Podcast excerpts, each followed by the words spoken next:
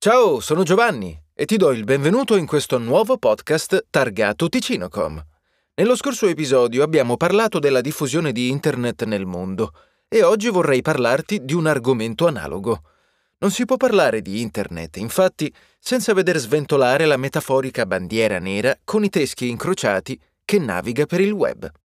La pirateria, ovvero l'atto di fruire e distribuire in modo illecito materiale coperto dal diritto d'autore ha vissuto il suo periodo d'oro con l'avvento di Internet e anche se oggi se ne parla meno, continua a ricoprire un ruolo importante nelle ricerche online degli utenti. Di questo ti voglio parlare, ponendomi domande fondamentali per comprendere questo fenomeno. Domande come qual è il settore più colpito dalla pirateria? E la pirateria rappresenta solo un ostacolo per i creatori di contenuti o ha anche un rovescio della medaglia? Ma prima di parlare di tutto questo, vorrei iniziare questo podcast con la mia domanda di rito nei tuoi confronti. Oggi ti voglio chiedere, hai mai fatto uso di materiale piratato? Non temere, dare una risposta a questa domanda non ti incriminerà in alcun modo e non ho installato delle cimici nel tuo telefono, anche perché, statisticamente, la probabilità che una persona abbia fruito in qualche modo di un contenuto illecito nel corso della sua vita è piuttosto alta.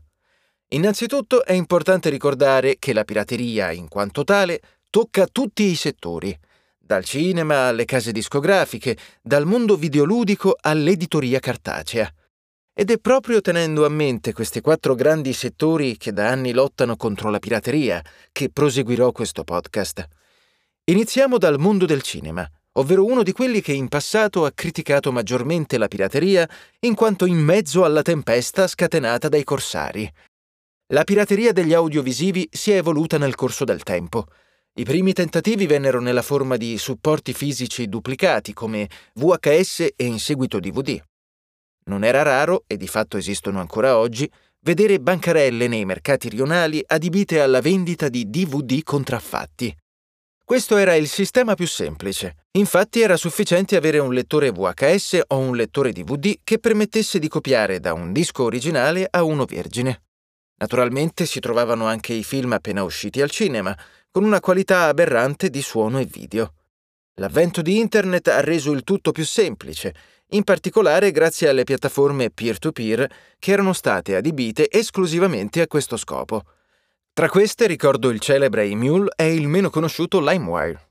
Poi vennero i torrent, poi vennero i torrent e la possibilità di scaricare velocemente e vedere film e serie tv online grazie allo streaming illegale.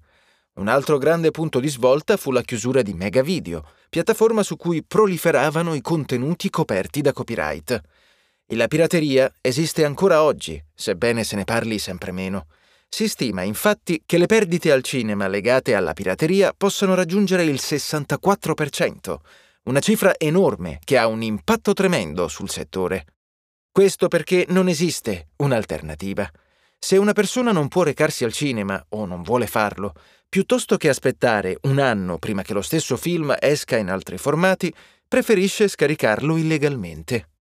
D'altronde oggi anche i film appena usciti vengono distribuiti illegalmente ad altissima qualità, senza più il bisogno di sopportare le voci del pubblico e la mano tremante del cameraman. Alternativa è la parola chiave. Per quanto riguarda film datati e serie tv, infatti, il grande pivot del mercato fu quello di affidarsi a servizi streaming, i quali sono spuntati come funghi negli ultimi anni. Realtà internazionali come Netflix e Prime Video sono state affiancate da servizi locali come Infinity. Naturalmente esistono ancora persone che preferiscono scaricare i film piuttosto che pagare un servizio di streaming, ma tantissimi cultori della pirateria sono stati riportati sulla retta via da questi servizi. Potresti chiederti perché dovrei pagare per qualcosa che posso avere gratis? Ci sono molteplici risposte a questa domanda. La prima è di carattere morale, poiché in questo modo aiuti un'industria ad andare avanti e le permetti di creare altri contenuti che fruirai in futuro. Oltre a questo c'è un aspetto di sicurezza. Non puoi sapere se un film illegale contiene al suo interno virus o altri elementi nocivi per il tuo computer. Il terzo aspetto è quello della qualità. Oggi i servizi di streaming permettono di vedere film ad altissima risoluzione, cosa spesso non possibile per i film recuperati in luoghi oscuri online. Infine troviamo la legalità. Fruire di contenuto piratato è illegale e può esporti a rischi con la legge. Ne vale la pena per non spendere una manciata di euro al mese? È curioso vedere come la stessa risposta è stata applicata anche in altri settori con lo stesso successo. La musica infatti è sicuramente una delle realtà che è stata penalizzata maggiormente dalla pirateria in passato. Anche le connessioni più datate permettevano di scaricare un brano musicale e in genere era più facile distribuire una canzone rispetto a un film.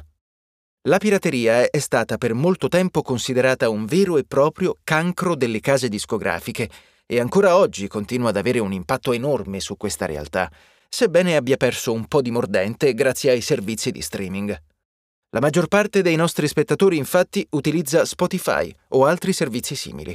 Questo stesso podcast è ospitato su queste piattaforme e così come Netflix ha arginato la pirateria di film e serie tv, Così Spotify sta scoraggiando sempre più persone grazie a un catalogo in costante crescita e la facilità di fruizione. Un terzo settore che ha vissuto un'esperienza simile è quello dei videogiochi. Anche in questo caso, la pirateria aveva conquistato un'enorme fetta dei giocatori, soprattutto nel momento in cui anche la distribuzione ufficiale dei titoli era diventata digitale. Anche in questo caso sono nati servizi di streaming, come l'EA Pass e l'Xbox Pass, ma il mondo videoludico aveva un altro asso nella manica, i giochi multiplayer, ovvero quelli che permettono agli utenti di giocare con altre persone, dovevano essere sempre ufficiali. Esistono poi dei casi interessanti in cui gli sviluppatori stessi inserivano delle modifiche nel gioco in modo che si attivassero nel caso fosse piratato. Nemici imbattibili o funzioni disabilitate, il tutto per spingere le persone verso la legalità. Naturalmente creare un sistema di streaming può essere una risposta efficace, ma presenta numerose lacune. La prima è che per quanto possa essere conveniente un sistema di streaming, non sarà mai più conveniente di scaricare illegalmente lo stesso prodotto e se una persona pensa solo al lato economico, sarà difficile farle cambiare idea. La seconda è la scelta. Con la comparsa di numerosi servizi di streaming, anche la convenienza dell'abbonamento mensile è venuta meno. Molti utenti si sentono infatti costretti ad abbonarsi a diversi servizi, poiché alcuni film sono distribuiti da una parte e alcuni dall'altra. Di fronte a questa richiesta incalzante di denaro, alcune persone sono tornate verso la pirateria come forma di protesta. E la terza lacuna è l'attuabilità. Non tutti i settori possono instaurare facilmente un servizio di streaming. Tra questi troviamo il mercato editoriale, in cui in particolare i fumetti vengono distribuiti illegalmente nel formato di scan. Sebbene nel tempo siano nati servizi di streaming anche in questo settore, come Marvel Unlimited, ancora tante persone preferiscono optare per le scan piratate, poiché non avvertono i numerosi benefici come nei casi di cui ho parlato prima. Infine ti voglio parlare della pirateria da un punto di vista generale. Quale credi possa essere un aspetto positivo di questo fenomeno? Secondo alcuni studiosi, la pirateria è una medaglia con due facce. Da un lato troviamo l'enorme danno economico che causa, il quale è innegabile, ma dall'altro ricopre un ruolo promozionale, in quanto molte persone conoscono un'opera proprio grazie alla pirateria. Ne è un esempio concreto il mondo dei fumetti orientali. La maggior parte dei manga, ovvero i fumetti giapponesi, arriva in Italia in forma di scan illegali. Ed è proprio grazie all'interesse che nasce in queste persone se poi alcune di queste serie arrivano ufficialmente anche nel paese. Chiaro che alla base c'è un concetto sbagliato, ovvero quello del diritto. Molte persone pensano non ho il denaro per comprare un prodotto, allora lo pirato, come se l'assenza di denaro giustificasse l'atto. In realtà, guardare un film non è un diritto universale dell'uomo, e se una persona si affida alla pirateria, è importante che sappia di star facendo qualcosa di illegale e immorale, a prescindere da quante giustificazioni può darsi. Come al solito, luci ed ombre, un motto che ormai ci accompagna in tutti i podcast di Ticinocom. Se ti interessano altre curiosità sulla tecnologia e sul suo rapporto con l'uomo, ti invito a visitare ticino.com e scoprire la sua sezione blog. Troverai centinaia di articoli a tenerti compagnia fino al prossimo episodio del podcast. A presto!